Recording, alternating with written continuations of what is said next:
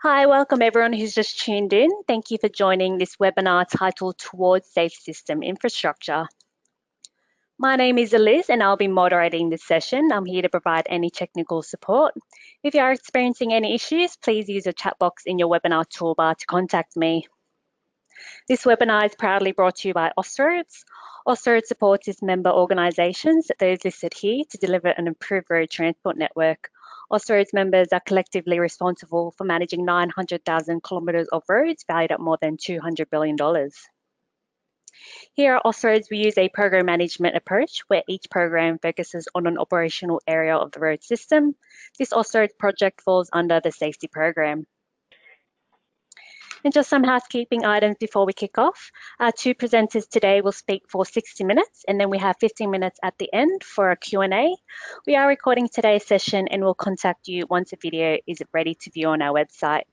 If you'd like a copy of the presentation slides that we're using, you can download them in the handout section. The GoToWebinar system that we're using today has a questions function where you could ask our presenters any questions. Simply type your questions into the questions box that you could see into your sidebar at any time throughout the webinar. Please indicate the slide number your question relates to and we'll collate the questions to answer them in the Q and A at the end. This webinar will provide an overview of the new Austroads Compendium of Knowledge on Safe System Treatments and real-world experience in the practical application of solutions that can mitigate crash severity. You can download the compendium from the handout section in your sidebar or through the website. So today we're privileged to have two industry-leading experts joining us remotely. I'd like to welcome back our first presenter who presented a webinar with us a few months ago. His name is Doctor Blair Turner and he's a National Technical Leader at the Australian Road Research Board. Blair has over twenty years experience in road safety and has produced numerous national and international guidelines on the topic.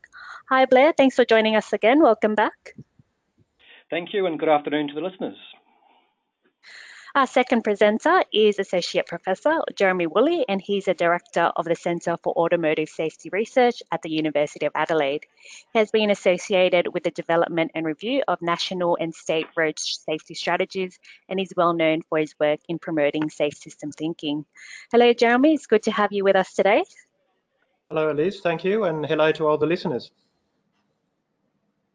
So it's my pleasure to hand this session over to Blair, who'll talk you through the agenda for the webinar. Great, uh, thanks Eliz. And uh, we do have a fairly packed program. Um, we'll basically uh, do a double act here and uh, talk you through primarily this new uh, compendium from Austroads. Um, we'll give you a very brief recap on the safe system approach, uh, but the core of the presentation uh, really is around this compendium and its contents, particularly around um, roads and roadsides, intersections. uh, I'll jump back in and do some work on, on speeds and then vulnerable road users. Uh, and then at the end, uh, a small session around some of the safe system tools that have been developed. Uh, and this really is making the safe system approach real for, uh, for practitioners, whether they're in, in road agencies or working in consultancy. So just in terms of uh, background uh, content, um, this presentation today is based on two projects from Austroads. Uh, firstly is this uh, compendium of current knowledge around safe systems and it focuses on infrastructure. Uh, in parallel to that work though, we uh, ran uh, a series of workshops right around Australia and New Zealand. Uh, and indeed there were fifteen two-day workshops uh, run back in two thousand sixteen. Uh, and then more recently this year we've run a further three one-day workshops. Um, and we're bringing both of the contents from these projects together because they, they do go hand in hand. The workshop material certainly helped inform the content in the, uh, the compendium. Uh, just briefly, the projects, um, the main uh, project, the compendium, was managed uh, through Austroads by Colin Brodie, based out of New Zealand, uh, and the workshops uh, by Natalie Lockwood and uh, David Bobman. Um, in terms of the compendium, uh, my colleague Je uh, Jeremy was leading that work and assisted by uh, his team in, in Adelaide, as well as uh, our I R A P team here in Melbourne. Uh, and in the workshops, we actually used uh, similar uh, experts for presenting, uh, and that was facilitated by um, Ken Bear at Safe System Solutions. Uh, important to point out that there's been quite a wide uh, representation on uh, the uh, steering groups and committees for this work, uh, bringing uh, knowledge from uh, right around Australia and New Zealand, so a, uh, a stakeholder group, uh, the Austroads uh, Safety Task Force, and indeed Design Task Force, uh, and finally the Austroads board with, with their sign-off. Uh, and um, the project steering group spread right around Australia uh, and New Zealand, and other the representatives there on your, on your screen. I'll jump straight into the, um, the background and scene setting around the safe system in, in, in two slides. Uh, so obviously a very, very brief overview.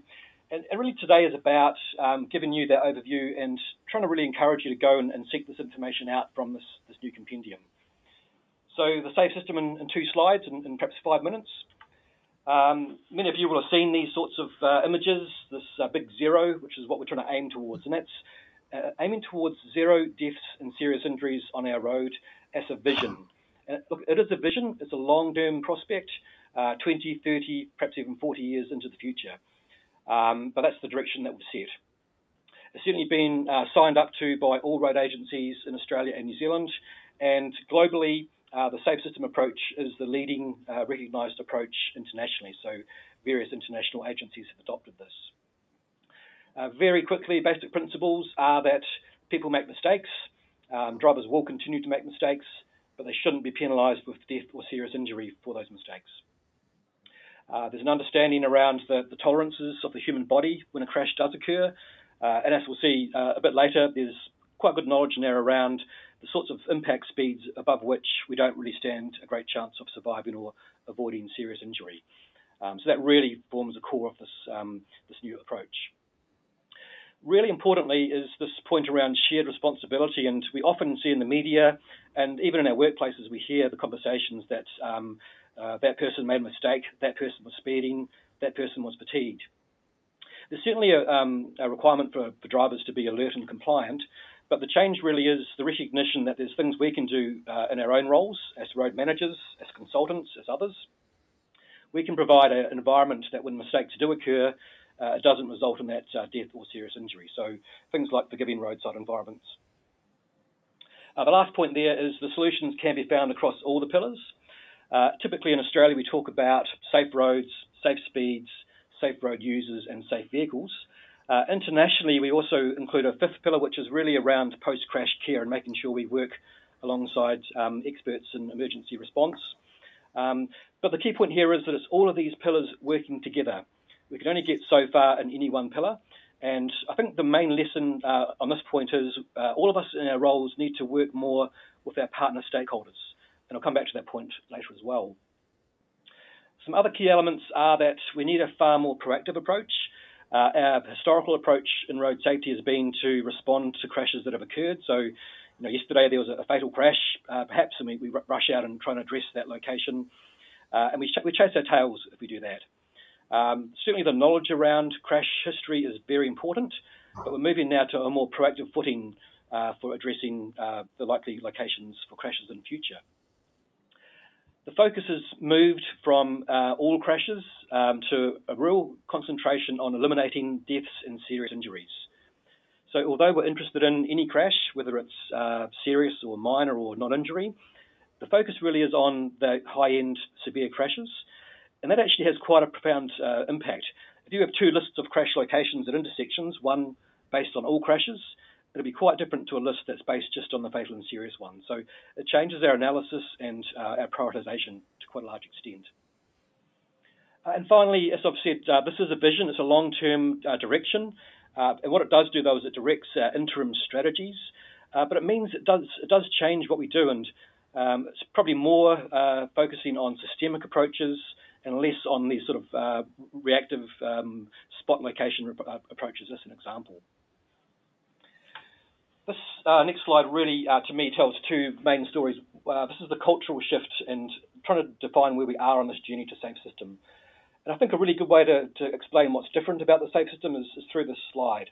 Uh, it shows on the left-hand side there um, our historic approaches, uh, and on the right-hand side where we need to be uh, from a safe system perspective.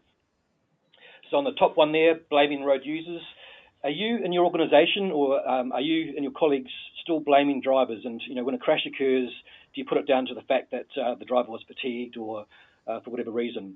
Or are you now starting to, to try and identify ways which, um, throughout the whole system, we can improve the, the outcomes of those crashes when they do occur?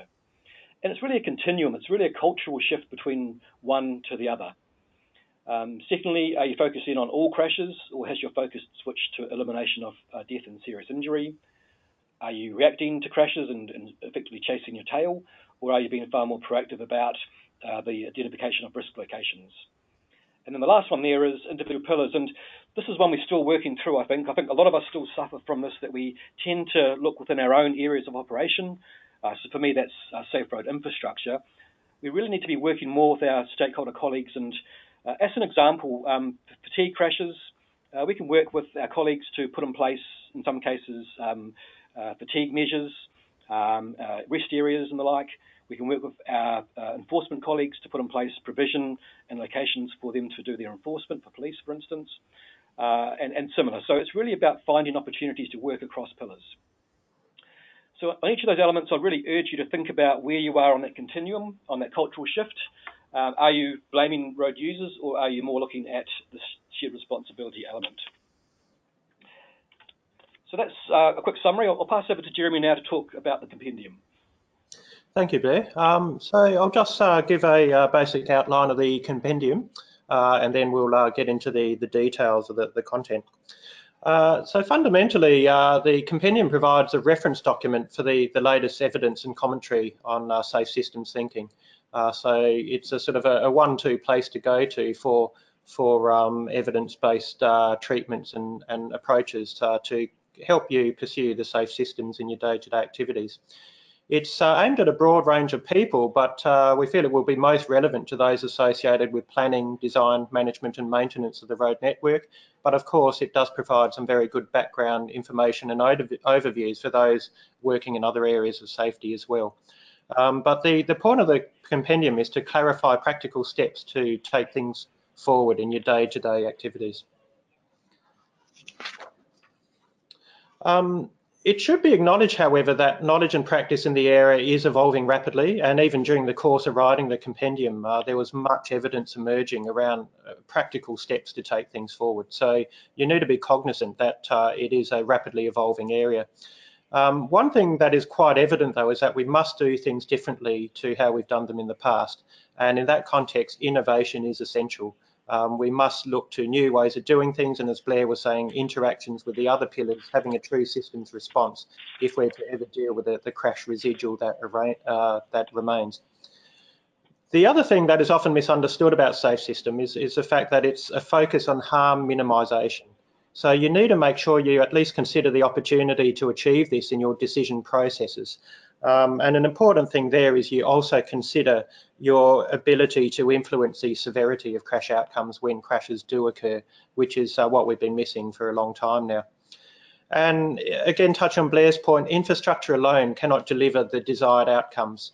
And, uh, but we do need to acknowledge at present the pillars are quite isolated, and there is no strong alignment between designing to the strengths of vehicle design, designing to the uh, limitations of human performance, and certainly uh, within the, the understanding of role of speed and energy and injury outcomes. So there's much room for improvement there, and much room still for innovation.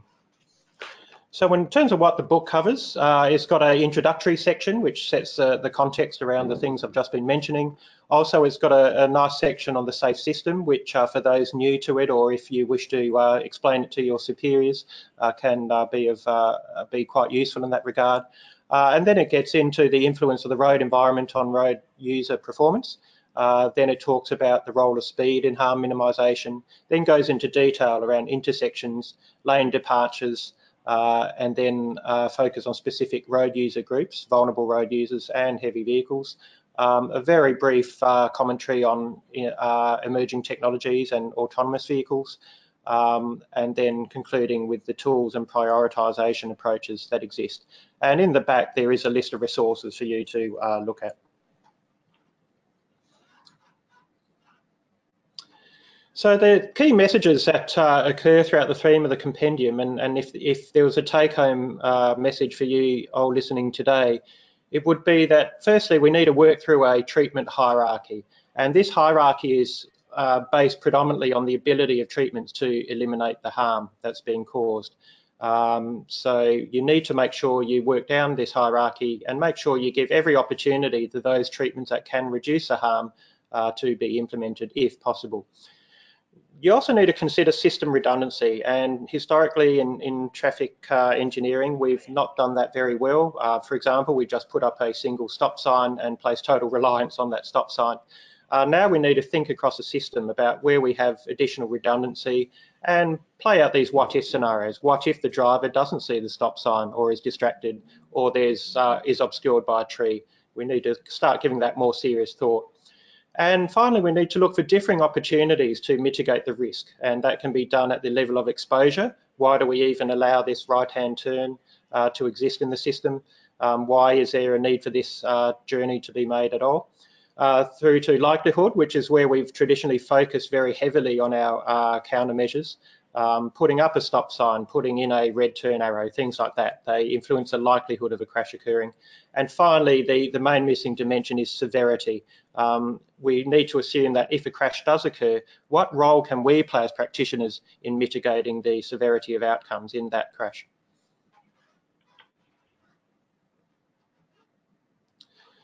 Um, I've put this slide up front because I know there's often many questions and, and queries about the, the future and autonomous vehicles and increasing autonomy. Um, what I'll say to that is we need appropriate expectations. Uh, to a certain extent, the media has hijacked the agenda here, and we're talking about a utopia where we've got complete automation across all parts of the system. Um, I don't think it's quite going to play out like that. We might have automation in components of the system. Um, but if you look at most of the, the leading studies to date, we're still dealing with around a thirty to eighty-five percent uh, crash residual for varying driver assist technologies. So there still will be a need to deal with crashes that are happening.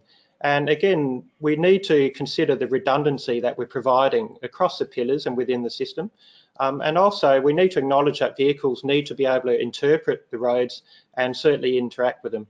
And the, uh, the photographs I've got there is from a news story about a fatal Tesla crash in America, um, where in fact the, the vehicle was on autopilot and unfortunately impacted with a crash cushion that had already been impacted uh, previously, um, and that led to fatal outcomes. So the interactions with roads will definitely still be there, and there will be a need to pay attention to this and fine-tune how we still manage and, and design and build and plan roads. I'll now uh, focus on uh, roads and roadsides, um, and certainly this is a challenging area that's been with us for many, many decades, and we've we failed to really uh, grapple with the, the residual of crashes uh, by these the road departure crash types, of which head-on collision uh, is one of those. Um, so if we look at the crash worthiness and the capability of vehicles to protect us, um, I think as practitioners you do know intuitively that the role of speed is essential, um, and with the uh, relationship uh, with the, the, the squared nature of speed, uh, we can see that a crash at sixty kilometres an hour um, is quite different to that at one hundred kilometres an hour. And if you look at the definition in the vehicle, um, what's really well not well appreciated by the community is the difference uh, in impact energy between those co two collisions is three point four times uh, the, uh, the impact energy. So, so uh, very, uh, it really does highlight the, the key role of speed in, in uh, crash outcomes, and the fact that we are still very limited in our ability to protect vehicle occupants at those sort of speeds. If we extend this to something that's very real for road departures, uh, certainly on rural roads, it's side impact with uh, roadside hazards. On the left there, you can see a uh, crash test in controlled conditions, um, and that's actually conducted at twenty-nine kilometres an hour. Um, and you can see the deformation there on that vehicle, and I'm sure none of you listening would be comfortable to be uh, replacing that dummy in that crash test. The reality though on our rural roads is we have speeds one hundred, one hundred and ten, um, or indeed higher, um, and uh, crashes are catastrophic. The ability to survive these crashes, and should you get a side impact where the pole aligns with your torso and body, um, the chances of survival are very slim. Um, so that's the reality of what we're dealing with out there, and we certainly do need to acknowledge that. The final point, as I've been uh, emphasising, is that of redundancy, and here we have a, a classic crash configuration here. Uh, a vehicle has gone off onto the unsealed shoulder, um, the driver's reacted, um, the vehicle is yawed across the road, um, and it's ended up actually in the paddock fifty metres to the right, uh, having rolled several times. Um, now, the first two immediate things with this is you wonder, well, what if it had been, you know, a couple of metres further down the, the road? They would have had a side impact with the tree. The other thing is, it's evident that even with the provision of clear zones and the like, um, we can't uh, eliminate the harm that's being done. So we need to start thinking differently about our approaches um, and rethink how we go about uh, providing for roads uh, in these situations. Uh, now, what our crash investigations have certainly shown us is a better understanding of how people leave the road, so the departure mechanisms as such. Um, and you can generally differentiate between a, a very shallow drift off at a, a very low angle. Um, the other type is uh, a single yaw, where the, the vehicle starts rotating um, and goes off um, to the right. And then you can have multiple yaws, the most common of which is a double yaw, where the vehicle goes to the right, the driver has a steering input, and then it, it yaws around to the left.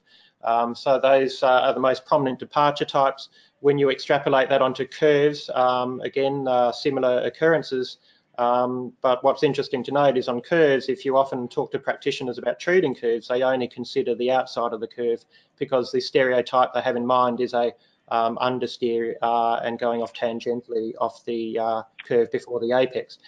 Um, but the yaw crashes are uh, prevalent on curves as well. And in amongst these departure mechanisms, you also need to consider, well, what does this mean for head-on collisions? Because most head-on collisions actually don't involve risk-taking associated with overtaking. It's the fact that a vehicle's lost control and there happens to be vehicles coming in the other direction. The problem is also exacerbated on curves, because on curves you get super elevation, and therefore there's a height difference between the natural terrain and the formation, uh, therefore leading to increased propensity for rollover, and that's where you get your spinal and head injuries.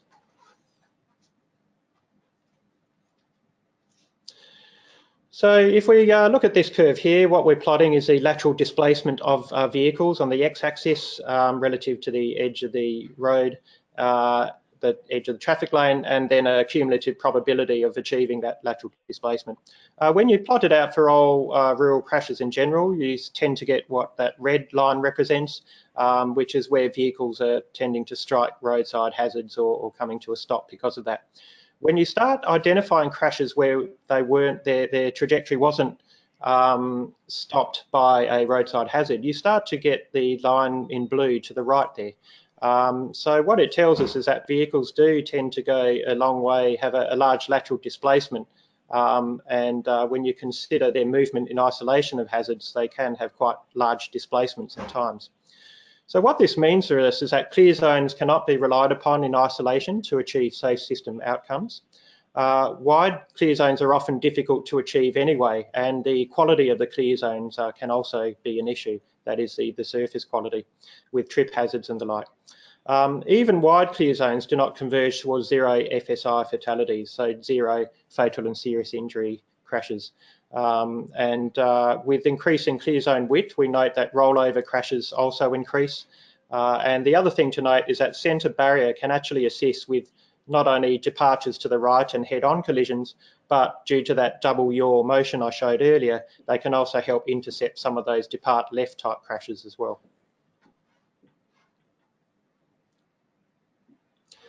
So on the note of crash barriers, I'm sure many of you are familiar with uh, crash barrier technology.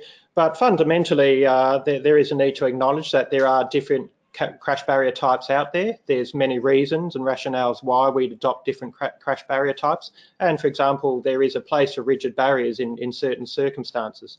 Um, but the bulk of evidence around safe systems performance around corridors is, is based on the application of um, wire rope barrier systems.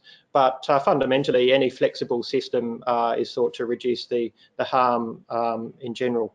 Um, sometimes we get into um, nitpicking type uh, arguments around which barrier type and should they be, you know, uh, which type to apply and so on.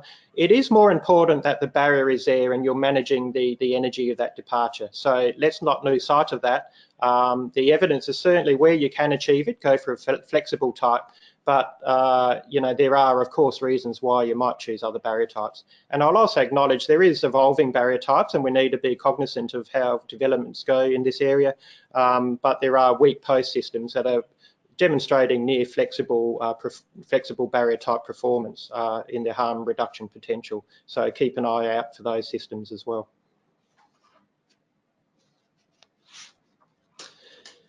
If we uh, look at uh, some uh, cross-sections and, and consider what does a, uh, a harm minimisation approach to rural roads actually mean for us, um, historically we would have pursued something uh, that's shown on the screen there, which is um, uh, a dual carriageway uh, system.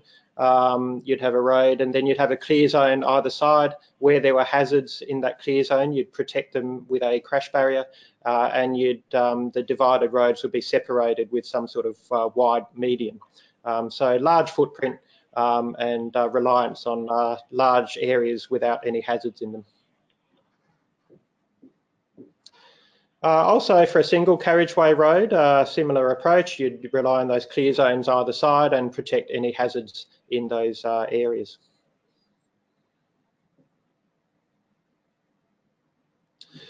What uh, we think uh, uh, the ideal harm minimisation approach now is, uh, with a uh, high standard rural roadway, uh, would be to have your four lanes there, but ensure that the energy management is taken care of. So that is where you can achieve it, have continuous lengths of uh, barrier, both on the roadsides and in the centre of the road. Um, and where you can't achieve that, we've used the terminology of a run-out area, but the idea is you do all you can to safely manage the road departure in that space. That may uh, mean looking at very shallow uh, slopes, um, and also even considering the types of hazards that extend beyond that run-out area. Um, that's all in the consideration, but the idea is to focus on managing safe outcomes from that departure. The other advantage of uh, looking at this um, type of cross-section is that you can actually reduce the cross-sectional width, um, and therefore that might uh, pass on some advantages, for example, where extra funding could be put back into the barrier systems and the like. Likewise, for our single carriageway roads, again, uh, we'd like to see the energy management in place, and where you can install uh, continuous lengths of uh, flexible barrier there. Um, and uh, ditto with the, uh, the advice on the run-out areas. Now, of course, there are some other supporting approaches you can look at. Um, so one that's uh, been implemented uh, increasingly in Australia, and certainly the, the Bruce Highway is the standout example of that, is the use of wide centreline treatment. Um, again, the, the same principles apply, though, in that you'd look to manage the energy wherever possible, and then you could have a fallback position around the, the wide centreline use there as well. Um, the other thing I'll note is that, of course, things like audio tactile line marking and the sealed shoulder Um, have very good evidence behind them, and you should look to uh, adopt these wherever possible. The other thing we know is that theoretically, of course, the closer you have the barrier to the edge of the road, the less the lateral impact forces on the vehicle occupants. But there is a practical point around this, and you might want to provide for breakdowns um, or try to strike a balance between nuisance hits and things like this, or maintenance considerations. So there are very practical reasons why you'd consider an offset of the barrier to the edge of the road.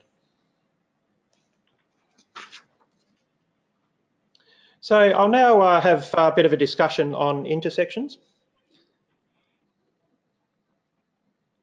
And the first thing I want to note is clarify what we understand by system failures. And again, in his introduction, Blair talked about the safe system and how we um, should expect drivers to make mistakes and errors.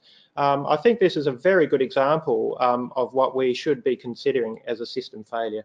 Imagine you're in the grey car here, you're coming up to this rural T-junction, and uh, you're planning to execute a right turn. So you approach the junction and you start scanning left and right to uh, check where traffic is. You notice to your right there's a rigid truck, and behind it is a light vehicle.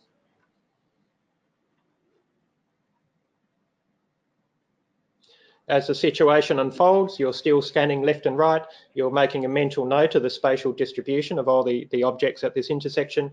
You note the truck is indeed approaching, goes in the slip lane, is intending to turn left, and you note the presence of the white vehicle beside it. At this point in time, you might quickly do a scan to left to check that's clear, and then decide to pull out. A split second later, you can see that where did this grey car come from? In fact, it was masked the entire length uh, of the approach uh, by that rigid truck. So again, this is a very good example of situations we place people in where errors can be expected. And we need a way to systemically deal with this sort of problem throughout the system, because one can imagine this type of a problem would be present for any junctions with this type of a geometry. So these are the sort of challenges we certainly face moving forward. So when it comes to safe system intersection design, we're really looking for design features that guarantee survivable impact speed and configurations. Um, and that previous example I provided gives a very good example. Another human factors phenomenon we also have to deal with is a look but do not see crash. So despite the fact that people might uh, gaze in a certain direction, they might not register that um, other objects are there. And uh, again, there is no feasible solution around that other than making a forgiving crash environment. The other thing we need to consider is what our default positions are. So for example, where we have signals, we should be providing protected turn manoeuvres uh, by default rather than uh, having it the other way around. We need to limit the points of conflict and uh, in doing so simplify the decision-making task at the junctions. We need to consider geometry that mitigates the consequences of deliberate risk-taking and driver error. When you think about all the crashes we have at signalised junctions, a great proportion of them have to involve red light running. Someone's had to gone through a red light for there to be a conflict in the first place. Um, again, we can look to behavioural measures and enforcement measures, but certain geometries we could adopt could also mitigate that problem as well. Uh, we also need to consider dynamic visual obstruction, as in the case I just highlighted, and uh, also uh, to show the infancy of our thinking here, um, what happens once vehicles have had their primary collision? Airbags have gone off, the crumple zones have been used up. Where do vehicles end up once um, they have had that primary collision? Um, and you could give some further thought to where you place roadside furniture to mitigate that. Thank you. So the key variables we need to consider regarding collisions, um, certainly at intersections, um, we, we all know intuitively as practitioners that energy is a function of speed and mass, um, but the other dimension there is the impact configuration can also be important. And uh, with the innovation agenda moving forward, we can manipulate these three variables um, to start managing the consequences of crashes at intersections. Um, I'll just note that an energy uh, model uh, has been developed. It's called X chem X, um, but fundamentally it's looking to quantify the probability of a death or serious injury um, should uh, two vehicles impact. That's being developed into a tool for assessing intersections, and uh, uh, in the future I think we'll have many such tools to help guide us in our decision making. So here's an example of that type of analysis, and what's important here is it's changing our thinking about the way we view uh, the, the sort of capability and, and capacity of intersections to deliver that harm reduction. Uh, so here we have a traditional uh, multi-lane crossroads, eighty K and sixty K road meeting, um, signalised intersection. Uh, we can see the pink dots there represent all the possible points of conflict, um, and the blue dots are, are those for pedestrians. On the right, we see a probability plot of the probability of receiving a, a fatal or serious injury um, at each of those conflict points. Um, so uh, the circumference represents uh, almost certain or one hundred percent chance uh, that you will be killed or seriously injured if an impact results. Um, what we'd like to do, of course, is move all of these points of conflict to converge in the centre there. And if we draw a line in the sand and say, well, so that's ten percent probability of death or serious injury, uh, let's aspire to that in seeking uh, solutions in our design approach. Now, the value of this is when you start comparing it to alternative designs. So here we have an example of a, um, a, a roundabout, multi-lane roundabout. Um, and uh, we can see the plot on the right shows that we do start to get a convergence Um, towards the centre of uh, th those plots. So um, in other words, it's starting to become increasingly difficult to, to uh, receive a death or serious injury given this uh, uh, geometry. So where we can go with this is start thinking about the innovative ways we can manage and, and design and operate intersections. Um, and uh, we can see here, uh, for example, out of the U K, we know that signalised roundabouts are, are quite a feature over there. Um, here you can see an analysis on uh, one of those uh, junctions, and you can see the benefits are immediately evident.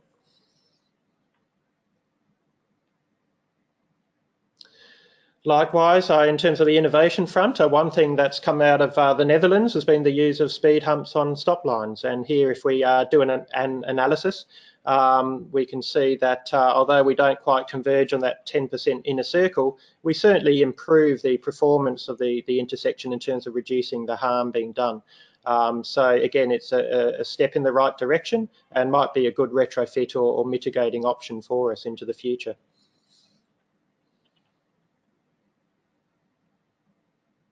Now, with this stuff pie in the sky, well, indeed in uh, Victoria, this uh, has already been uh, implemented, uh, and we can see the photo on the left showing uh, an implementation of one of these uh, speed humps on the stop line.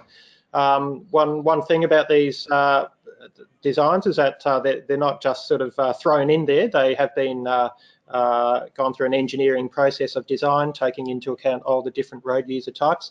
The other thing I'll note is experience from elsewhere, and we have a case here in, in Adelaide where a uh, raised platform was put in place, and uh, there were several iterations before the a slope was identified that achieved the desired outcomes. So again, we need to have an open mind to the fact that we might need to fine-tune and refine these designs over time uh, to make sure we can uh, achieve the desired out outcomes in terms of the, the speed behaviour and response uh, to the system. Um, obviously, there's I T S solutions that can be adopted as well. Um, here we have an example from New Zealand where uh, when a, um, a vehicle is detected on a side road, um, a sign lights up on the, the main road with a priority, lowering the speed limit. Um, and therefore, through that, you can mitigate some of the crash risk uh, should a crash occur. Um, and there's also better compliance, because this only happens when um, uh, the, the conditions are relevant and there is a vehicle on the side street. Finally, there might be other low-cost ideas we can pursue. So often practitioners have a, a perspective that safe system is about gold plating and very high-cost transformational projects. Well, the, the reality is you can achieve uh, safe systems outcomes with uh, some traffic cones and, and a, uh, a, a barrier, a, a netting barrier or something between them. Uh, the point is you follow those key fundamental principles. Um, and uh, here we have been using left in, left out for many, many decades in Australia. Um, the modified T-junction has been a feature of local area traffic management. Um, why not extending these to other situations as well? Um, four-way stop signs have been uh, trialled in Australia. They're uh, big in America. Um, again, there might be some innovative approaches we can use, uh, adopting four-way give-way signs and plateaus, for example. And of course, mini roundabouts uh, is another option there. Great, thanks, Jeremy. And um, I guess that highlights the need for innovation, particularly around intersections. And if we, we want to get to um, zero deaths and injuries um, in, in that uh, twenty, thirty year time frame, we need to move, be moving to more of these sorts of solutions, I think. Uh, just a reminder before I continue on about uh, if there's any questions, please uh, enter those into the, the chat function. Uh, and if you can, just include the slide number two so we can um, refer back to that as we try to respond to those questions. Moving on now to the really uh, important issue around speeds, and we've already touched on this issue uh, a few times throughout the presentation. Uh, an issue familiar to, to many of you, I'm sure.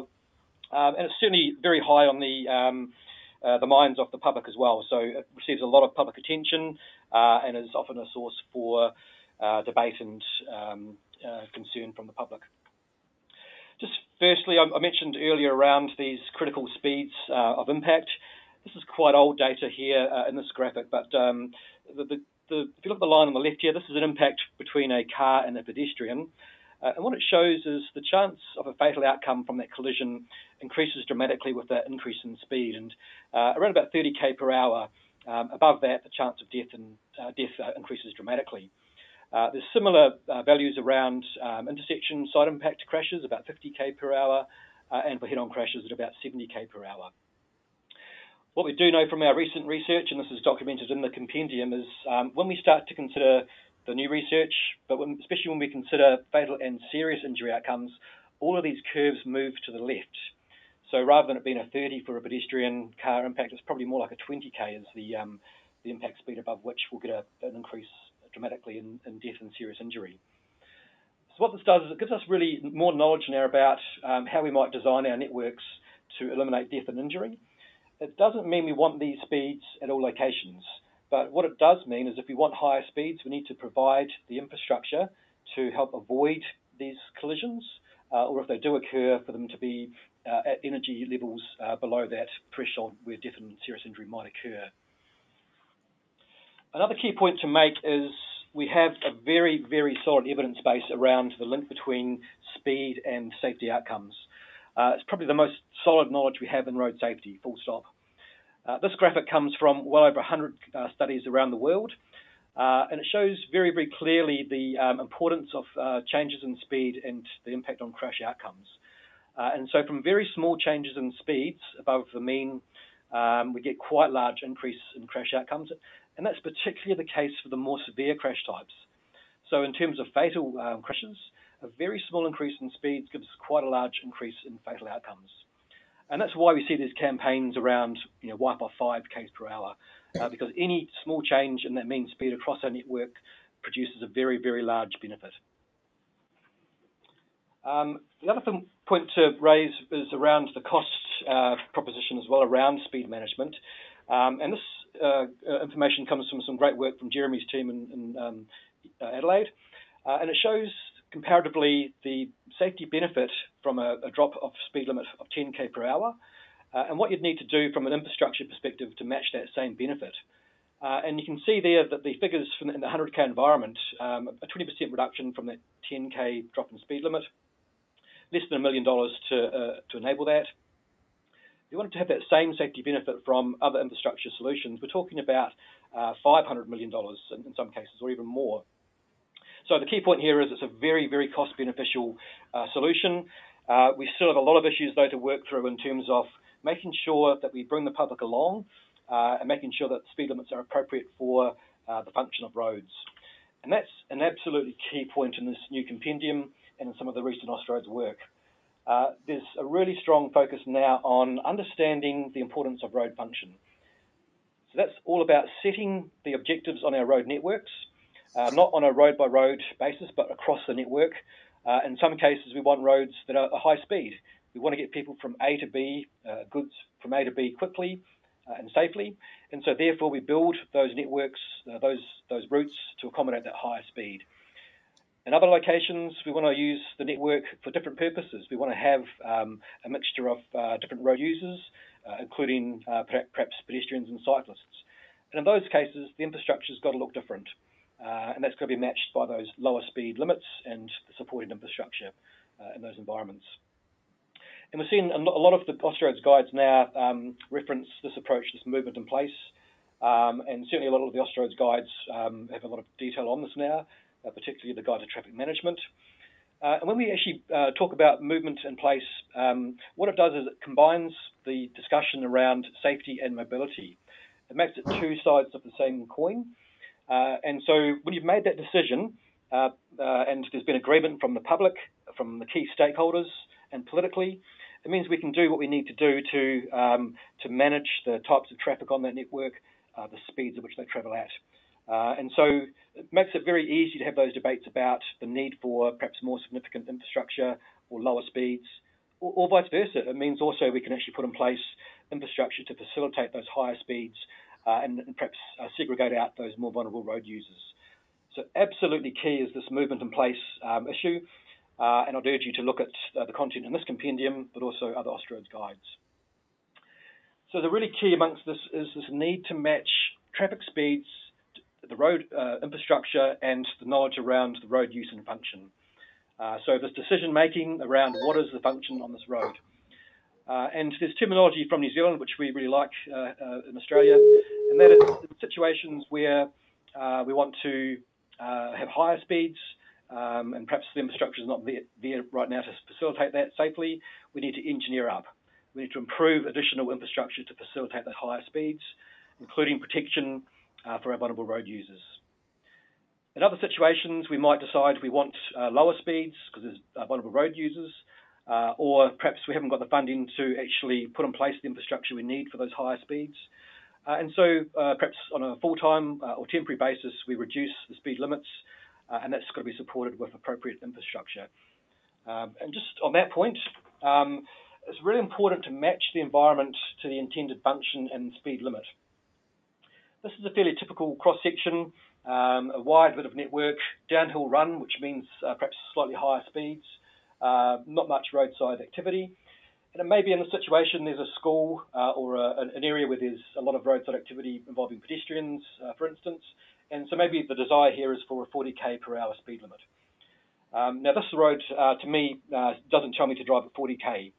And so really we need uh, what is sometimes termed a self-explaining road to support that function and to support, support that speed limit. And that can actually be very easy to do through either um, paint or through constructed uh, islands. Uh, and we can put in place measures to actually explain really what the function of this bit of network uh, is and what the appropriate speed should be. So some guidance around that uh, in this compendium. But I'd also point you towards um, a couple of recent documents produced uh, by Austroads, which give the solutions that you might need to support the speed you're after on, firstly, urban arterial roads, but also on the rural road network. So I'd urge you to look at those uh, documents as well.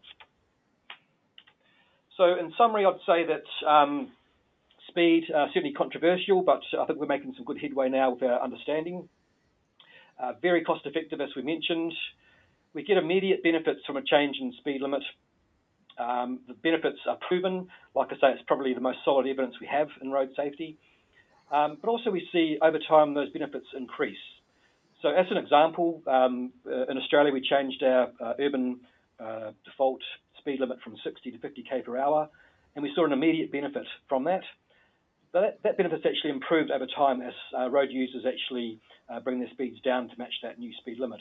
Uh, and that's even when we take out the effect of congestion. So uh, free running speeds has shown us that um, longer term convergence.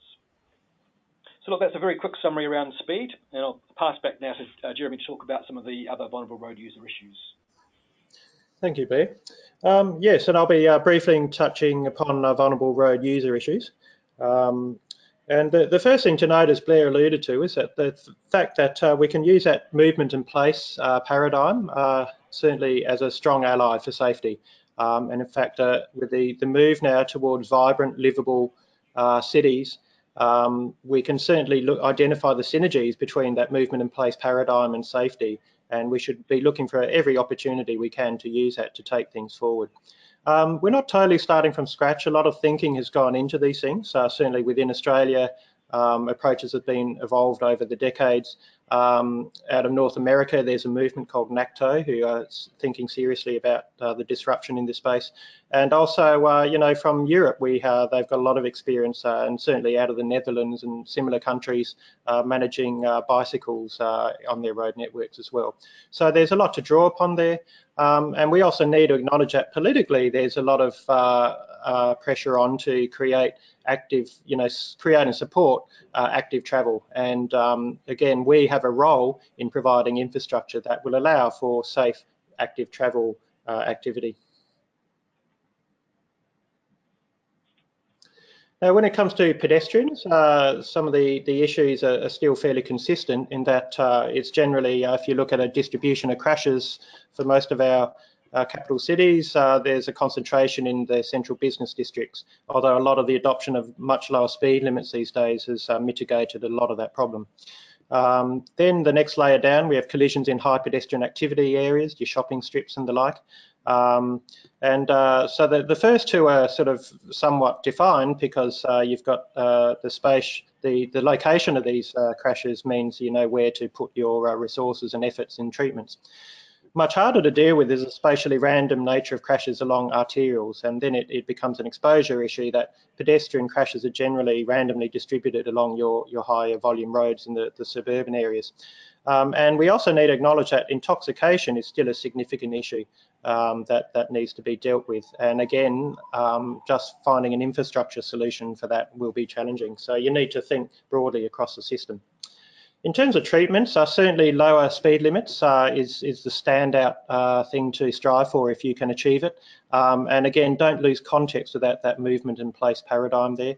Um, treatments with vertical deflection uh, have also uh, shown to be very successful. Um, and uh, the other thing you might want to consider, which uh, is totally in your control, is things like dwell on red. So that is in the wee hours of the night where you might have a, an entertainment precinct.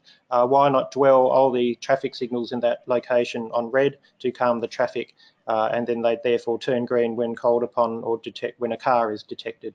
Um, strategically though, in the long term, as Blair alluded to, we've really got to look to this movement in place framework, um, and that's the context in which we'll, we'll achieve the largest gains for uh, vulnerable road users.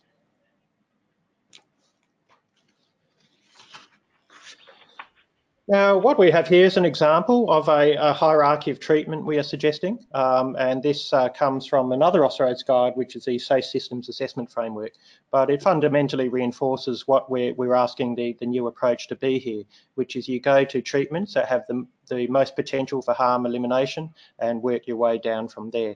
You'll notice with this that we, uh, we uh, talk about the, the uh, hierarchy of primary supporting um, treatments. Uh, the primary are capable of uh, achieving those harm elimination potential or, or virtually achieving it. Supporting get you a considerable way along there. And we differentiate supporting between those treatments that can be retrofitted to get you to primary and those which uh, necessarily can't. And then, of course, there's always other considerations that can be taken into account. On the rightmost column, we look at where that intersection of risk mitigation can be around exposure, likelihood or severity.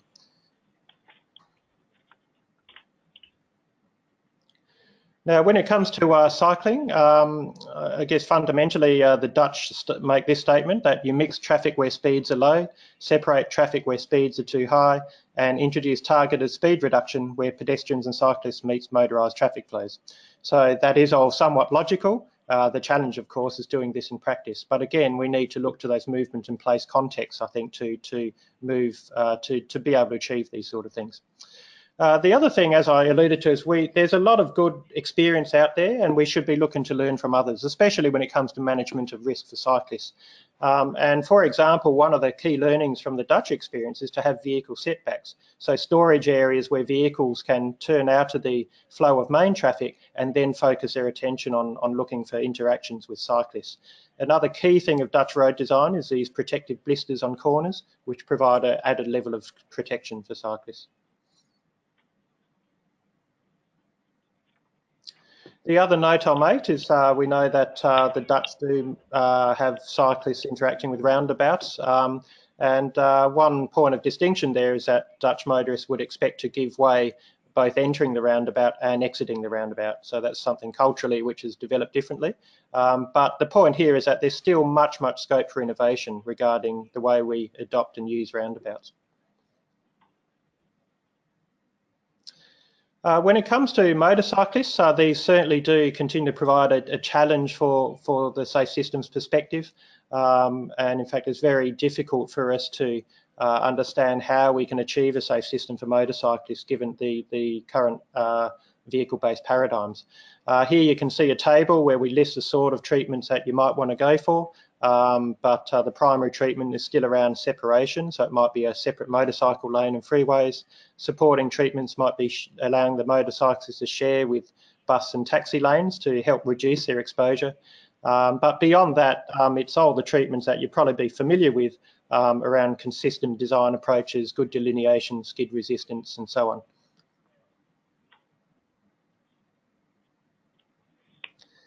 Now, just a note on barrier protection for motorcyclists, which can be contentious, but uh, half of all motorcycle barrier collisions occur with motorcyclists in a sliding posture. Um, but we do need to acknowledge that severe injuries can still occur at thirty K impacts with the barrier posts. Um, and uh, although barriers are emerging that are more forgiving uh, to motorcyclists, they are certainly not um, what I'd describe as uh, helping us achieve the safe systems aspirations. Uh, so we need to watch the development in this space, and certainly if we do uh, increase exposure to these barrier systems, we'll need to keep monitoring to see what's going on there. And there's some good information in the compendium you can look up regarding uh, the motorcycle treatment options. Great. In our last few slides, we'll just turn our attention to some of the tools. And um, I think one of the issues we faced, um, we're fifteen years now into the safe system approach uh, in Australia and similar in, in New Zealand. Um, and I think what's really changed in the last couple of years now is the development of some, some new tools uh, that really help us understand um, that uh, this is a vision, uh, helps us put in place the interim steps to get to that vision, uh, and helps us understand the implications of, of what we're actually doing. So I'm just going to talk through some of those tools just very quickly, and again, they are well documented in the compendium. First and foremost, I think one of the major um, failings of road safety infrastructure in Australia right now is around um, setting appropriate targets for infrastructure and tracking our performance towards those targets. So we mentioned we're trying to get to zero in, in, well, as soon as possible, but probably realistically twenty, thirty, forty years. What we need to do then is work towards that target and set interim goals, and we haven't done that in the infrastructure space uh, very well. Uh, there are global targets around for infrastructure, uh, the uh, AusRAP, I RAP three-star rating, for instance. Uh, this example, I think, uh, is really interesting where it comes from. This is actually from a local government in Victoria. Uh, and they've started to develop some targets, and they're really the first um, in Australia, even um, quicker than uh, our state road agencies, to develop these sorts of targets. And what they've done is a process to identify what their goals might be, uh, and then what the targets are that they need to work towards. And then obviously they can actually track their performance against those targets. So I won't go through all of these, but just to give you a feel for it, um, one goal is they want uh, a lot of travel uh, undertaken uh, on the high-speed roads where there are um, side barrier protection uh, and, and mid-barrier protection. And so therefore their key performance indicator, their K P I, is that percent of travel on high-speed roads uh, where there is that protection, or, or vice versa, the, the low-speed roads uh, where, it's, where it's not present.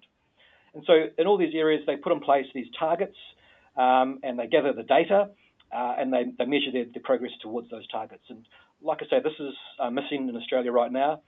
Um, there is a project we're working on internationally to develop these uh, key performance indicators for Australia, uh, and that should be ready um, later this year, early next year. Uh, but certainly it's something you can make a start on right now. The other thing we've got is a lot more knowledge around the um, crash outcomes, uh, predictions of where fatal and serious injuries may occur. Uh, I mentioned we're, we're very keen for a, uh, a proactive approach uh, on this front, um, not chasing our tails in terms of the last uh, crash that occurred. Uh, in Australia, we have the Australian National Risk Assessment Model, um, and what that does is uh, pr provide a consistent tool uh, to assess risk uh, and to predict where fatal and serious crashes, uh, crashes are likely to occur in, in future. Um, it is based on crash data, but also the design of the roads. So what is that um, geometric design? What are the features present uh, that can either improve safety or, in fact, um, increase our risk? Uh, and these models are getting quite accurate now to help us uh, identify where uh, crash locations are likely to occur, but they also help us to, to calculate what the best improvements might be to, to get us towards uh, zero outcomes. So there's a website at the bottom there for you to find out more information on that. Um, in terms of, um, I've mentioned a couple of times now, this risk rating, um, uh, AusRAP, I RAP, KiwiRAP uh, over in New Zealand. Uh, and this is the idea that we do um, uh, rate the, the quality of our road infrastructure. Uh, it doesn't take into account um, specifically the crash history. Uh, it's all about the design, and based on the research we've done over many years, what's the chance of a crash happening with different configurations? And very much like a, a rating for cars, a star rating, a five-star car is um, the safest, one-star least safe. We can do the same sort of rating on our roads as well. So a one-star road is the least safe. And what we do know that as we uh, increase from a one-star to a two-star road, the chance of a fatal or serious injury basically halves, or those, uh, the, the amount of trauma halves, uh, up to about a five-star, which is very close to that safe system outcome that we're after. So again, these tools are, are being made available uh, and certainly helping us to both set targets and to track our performance towards targets. The last tool is um, perhaps the most recent, uh, and there's a, an Austroads guide on this, uh, the Safe System Assessment Framework. One of the big barriers around safe system that we identified was it was uh, all very theoretical. Uh, it was a big problem. And so we've developed a tool that breaks this problem into bite-sized chunks. Uh, and what it does is allows a subjective assessment of the risk of any um, infrastructure project. Um, and it does that by breaking things down into the, correct, the key crash types that result in death and serious injury, and the key elements of risk, so that being exposure, likelihood, and severity. So for instance, for run-off road crashes, it's one of our leading causes of uh, death and serious injury. Um, we can, we can play with exposure, likelihood, and severity. Uh, and so in terms of severity, it's things like the speed uh, or roadside uh, features that are actually present. And we can actually rate each of these cells of this matrix to identify uh, where our risks lie uh, and how far off a safe system outcome we actually are with our current designs. Uh, we can then use that to compare uh, different uh, design options as well. The other um, very useful uh, feature of this tool is it brings together the um, information not just from infrastructure, but also our knowledge around the other pillars. And we mentioned at the outset the, the need to work across pillars. And so it's really encouraging um, people in my role, uh, infrastructure managers, um, to consider our other partners. So back to those examples I gave earlier, um, when we're looking at a, a project, uh, is there something we can do to work with emergency response to get a, a quicker response time, uh, working with the police around enforcement, uh, understanding the uh, road user issues and the vehicle types. So there's some prompts to ensure we start thinking about those issues in more detail and uh, encouraging us to engage with our stakeholders. That uh, tool now has been uh, out and about for about eighteen months, uh, and it's used uh, right across Australia and uh, New Zealand, and indeed uh, internationally now as well. Uh, this graphic here shows some of the benefits we're getting. Uh, the orange uh, bar to the left in each case is the crash risk um, before any change was made, existing conditions. Uh, the yellow bar in the middle is uh, based on a, an ordinary design uh, process. Uh, but when we really start thinking about the safe system options, Um, the green bar, we can actually see we can bring the risks down uh, by quite a large amount. Um, and in fact, the examples we've seen, sometimes there's an additional cost, uh, but sometimes there's no additional cost to do that. It's just a different way of thinking sometimes. So these tools are uh, developing, and I think um, I'd really urge you to look in the compendium uh, and in those base documents um, around the use of these tools. Uh, they help really to understand the concepts um, as much as being a tool to assess uh, risks themselves. So a really useful training uh, tool for us uh, going forward. Uh, very lastly, just some key references. Um, obviously, this compendium is you go to a place um, around knowledge on the safe system and infrastructure. Uh, I've listed there a bunch of other reports produced recently by Austroads that relate to safe systems and infrastructure. Uh, and again, I'd urge you to jump onto the, the website from Austroads to download those and to, to read through them. Uh, so look, thank you. Um, I'll pass back now for any questions or comments. Yep. Thank you, Blair and Jeremy. So we've already received some positive feedback from the audience about the great information you've provided. So thank you for audience sending your comments through. In terms of questions, we received a larger number and we'll try our best to get through as many as we can. But the first question relates to slide number sixteen, which is there's a focus on fatal and serious injury. What about perceptions of safety by active transport users? There seems to be ignored by engineers. Can you provide some comments? Yeah, I can start on that if you like. Um, certainly there's um, a need to be improving um, what we do around uh, active modes, and that's a, definitely a recognition in the last few years, including from Austroads. Um, there is uh, sometimes a close match between that, um, that perception of risk and, and actual risk. Uh, sometimes there's a, a bit of a disconnect, but uh, certainly there's a need um, to, to be uh, understanding uh, those risks uh, and improving the situation to really encourage uh, active modes. Um, and I've, I've got to say, I've really noticed the shift in the last couple of years on this issue, which I'm, I'm pleased about. Uh, there's new projects coming from Austroads uh, on this issue uh, very soon as well. So we'll have some more tools hopefully to help us uh, along those lines. Yeah, thank you, Blair. Uh, another question relates to this slide as well. So do minor incidents provide a reference to the potential sites of future major incidents? If so, why ignore them? Yeah, that's a good question. And um, so there's certainly um, some crash types that perhaps were minor that uh, very easily could have been far more serious, uh, could have been fatal or, or, or serious. And think of perhaps uh, in a high-speed environment, uh, a head-on crash that for some reason uh, everyone survived and, and there was either no injury or a minor injury. And we want to know a lot about those crashes. We need to know um, uh, what's happened because they are indicators for where potential fatal and serious injuries may occur. Uh, and so we see some states in Australia and over in New Zealand. Uh, in New Zealand, they have uh, what they term death and serious injury equivalents, uh, where they actually look at crash types and speed environment and, and use that as a basis for prediction around whether perhaps it may have been a, a fatal or serious outcome. So certainly of high interest to us. And so when I say we're most interested in eliminating death and serious injury, we're interested in using whatever source of information we can to help us along that pathway. It's not about forgetting about those more minor injuries. It's about using all of our data uh, in a really um, uh, in a smarter way. And an addition I'll make to that is in, into the future, um, we need to start considering old collisions as a, a systems failure. So it's in that context that we'll actually start under, understanding the full spectrum of error. And uh, if you consider, you know, there's probably thousands of errors being, uh, you know, being caused out there, um, and only a very, very tiny percentage of them result in harm on a daily basis. Uh, but the broader interest moving into the future will be trying to understand the basis of that error and then systemically responding to that across the road transport network. We're seeing actually quite a change now in technologies to allow this to happen. So some of the recent work we're doing is looking at um, telematics data from within vehicles. So a lot of vehicles now, whether they're fleets or uh, perhaps parents um, uh, are looking to lower insurance premiums, uh, install devices in, in vehicles. And that's uh, bouncing information back to um, a central spot. And we can tell from that um, things like um, harsh braking or Uh, areas where even there's um, perhaps high side uh, force on, on the driver or on the vehicle. Uh, and so we're starting to, to, to analyse those sorts of sources of data as well to really broaden our, our source of knowledge. Uh, and like I say, it's, it's trying to gather in a smart way all the information we can to help us identify where future crashes will happen. Yeah, okay. Thanks for clarifying that one.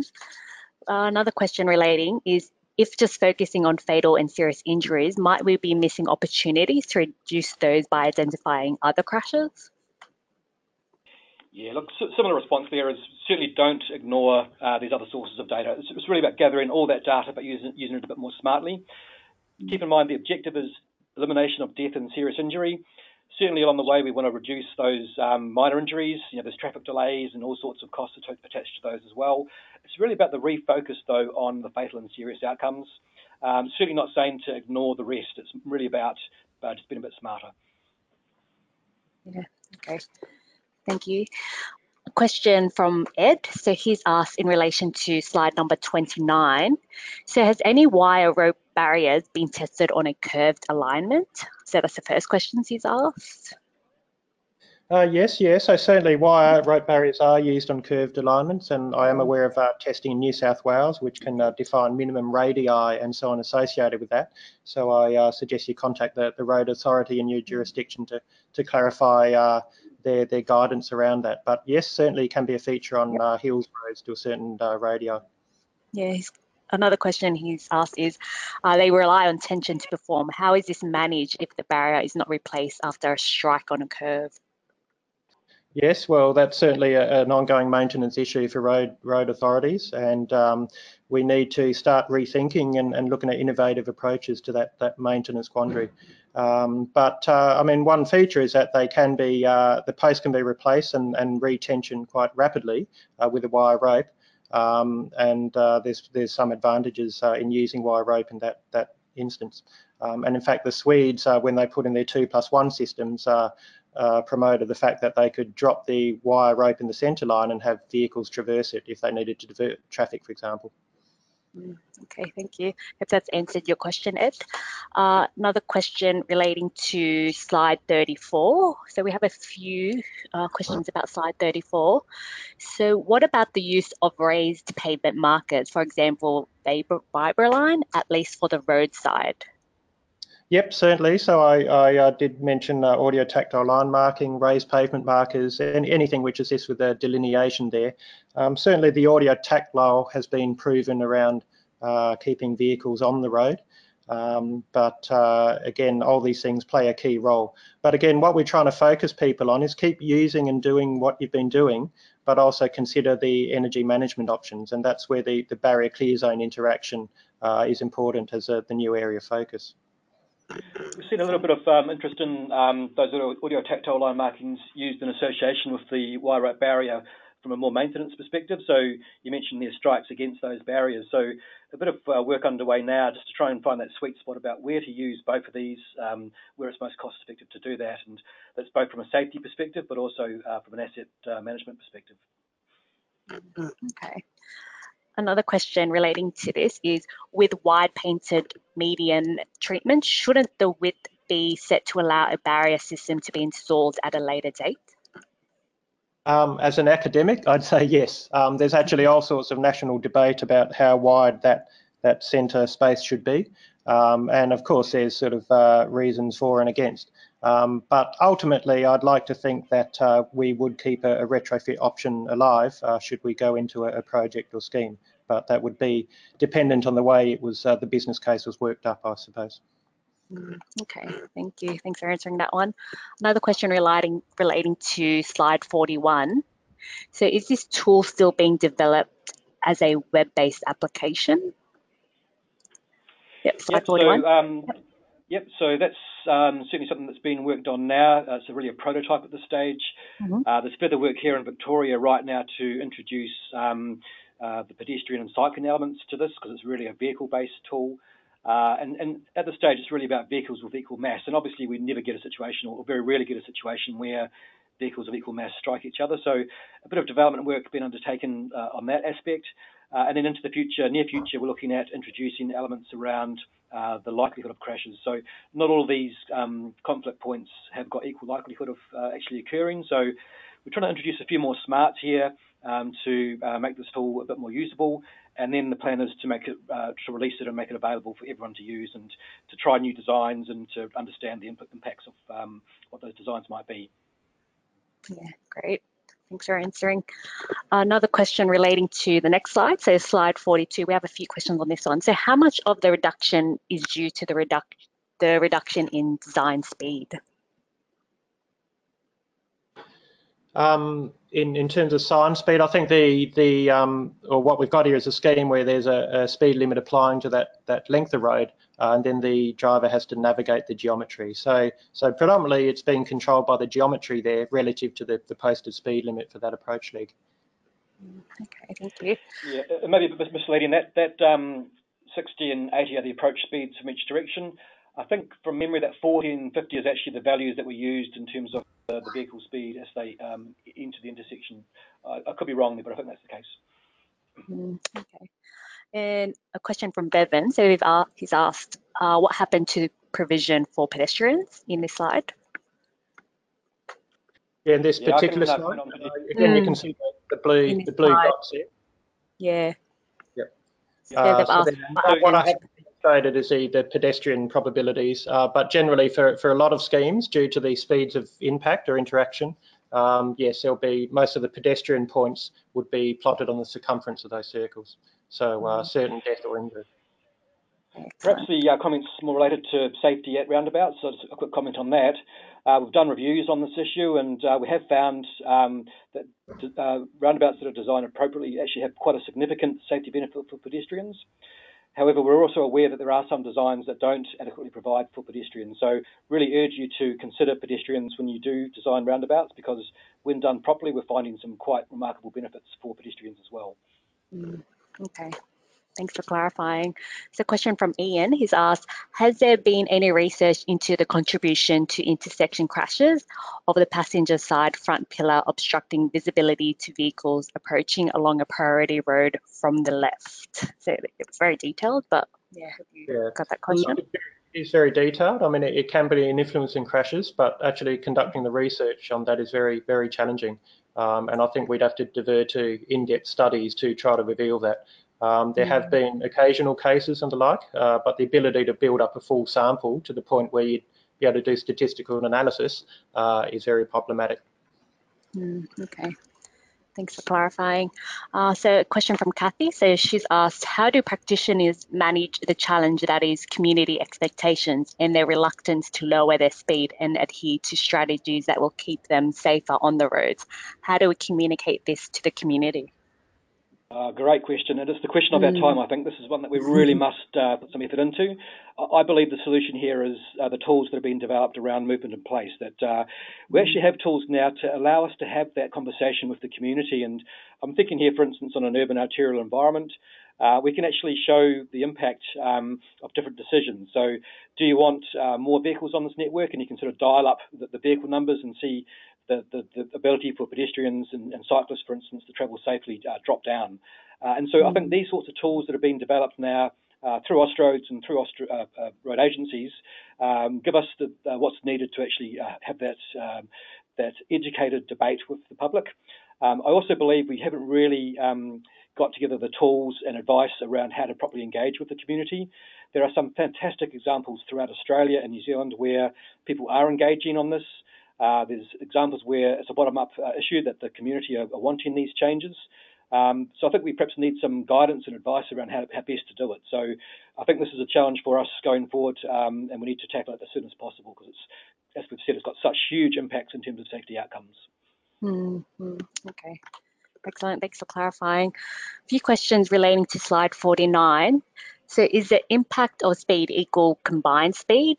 that is head-on of two vehicles at thirty kilometres per hour, does that equal sixty kilometres per hour? Are you able to kind yeah. of expand on that? Yeah, so um, in fact, in the two-day workshops, we showed a, a really good uh, video. Actually, it was produced by the, the T V show Mythbusters. You've probably all heard of that, and you can probably Google uh, or find that on YouTube. But uh, essentially, it's, it's each vehicle travelling at seventy kilometres per hour. Um, mm. So yeah, that's that's the actual answer there. Um, and there's actually, um, a, in that video, that uh, Mythbusters video, there's a good comparison of a vehicle travelling at, uh, I think it was a seventy kilometres per hour striking a, a brick wall, uh, and then those two vehicles travelling uh, at seventy kilometres per hour, and just uh, comparing the energy. And effectively what happens when two vehicles strike head-on is the energy shared throughout both of those vehicles equally, uh, if they're of equal mass, uh, and that's uh, in ideal circumstances. Uh, whereas that one vehicle striking a, a rigid object uh, is just um, the energy shared just within that one vehicle. Mm, okay, thank you. So, so one thing you might notice, this is a, is a simplification, but in reality the mass also matters, and actually the strongest relationships between uh, injury uh, and a variable called delta V is, um, is, has been well established, um, but generally in a vehicle collision Uh, each occupant will be subject to differing delta V. So it is a bit more complicated than that, but for the initial pioneering work we're doing with these development tools and the like, uh, we're just assuming vehicles have equal mass to simplify things in the first instance. Okay, thank you. One last question is, for, for non-high speed routes, would you promote legislation for speed reduction to seventy kilometres per hour? I think, I think the answer to that is how, you know, strategically, what are you doing with the infrastructure around that as well? So as Blair was indicating, I mean, you, you can put up speed signs, but you're probably going to get low compliance, and you need mm. to back it up with, with other treatments. And, you know, the self-explaining roads is, is very important. So, uh, yes, it could be attempted, um, and maybe you could use that as a default starting point. But I think that's what we'd appeal to, is that consider your default starting points and then engineer up or down as appropriate. Mm, excellent. Thanks for clarifying. So unfortunately, we'll have to end this session soon, but we apologise if we weren't able to answer your questions, but what we'll do is we'll collate the questions and prepare a Q and A document, and we'll email you once this, after the session once it's available. However, you can get in contact with us if you do have a burning question. But uh, before we sign off, I'd like to let you know of the upcoming webinars that we have lined up.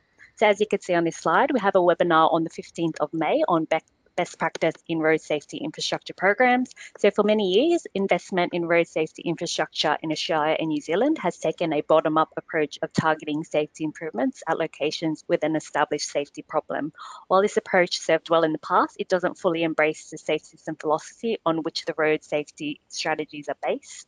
This webinar will present best practice recommendations for the development of road safety infrastructure programs that align with the safe system approach. We then have another webinar on the update Austroads pedestrian facility selection tool on the twenty-ninth of May, and we're also holding program update webinars for each of our programs, such as safety, network and connected and automated vehicles, and we'll post up information and dates once details are finalized. But you could go on our website for more information and to register for these events. And for those who aren't aware, our webinars are now available as podcasts. Simply search for Austroads on your podcast app, or you could use our R S S feed, so feel free to subscribe.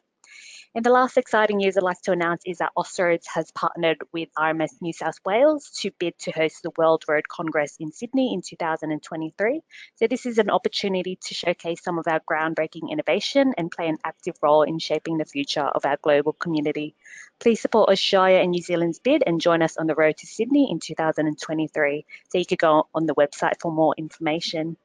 And to everyone who joined us today, we hope you gained some insights today. Thank you for participating. As we close this session, we appreciate your feedback, so please fill out a survey after the webinar. And last but not least, I'd like to thank Blair and Jeremy for presenting and taking your time today to speak. Great, thank you. Thank you very much. Goodbye, and enjoy the rest of your day. Thank you.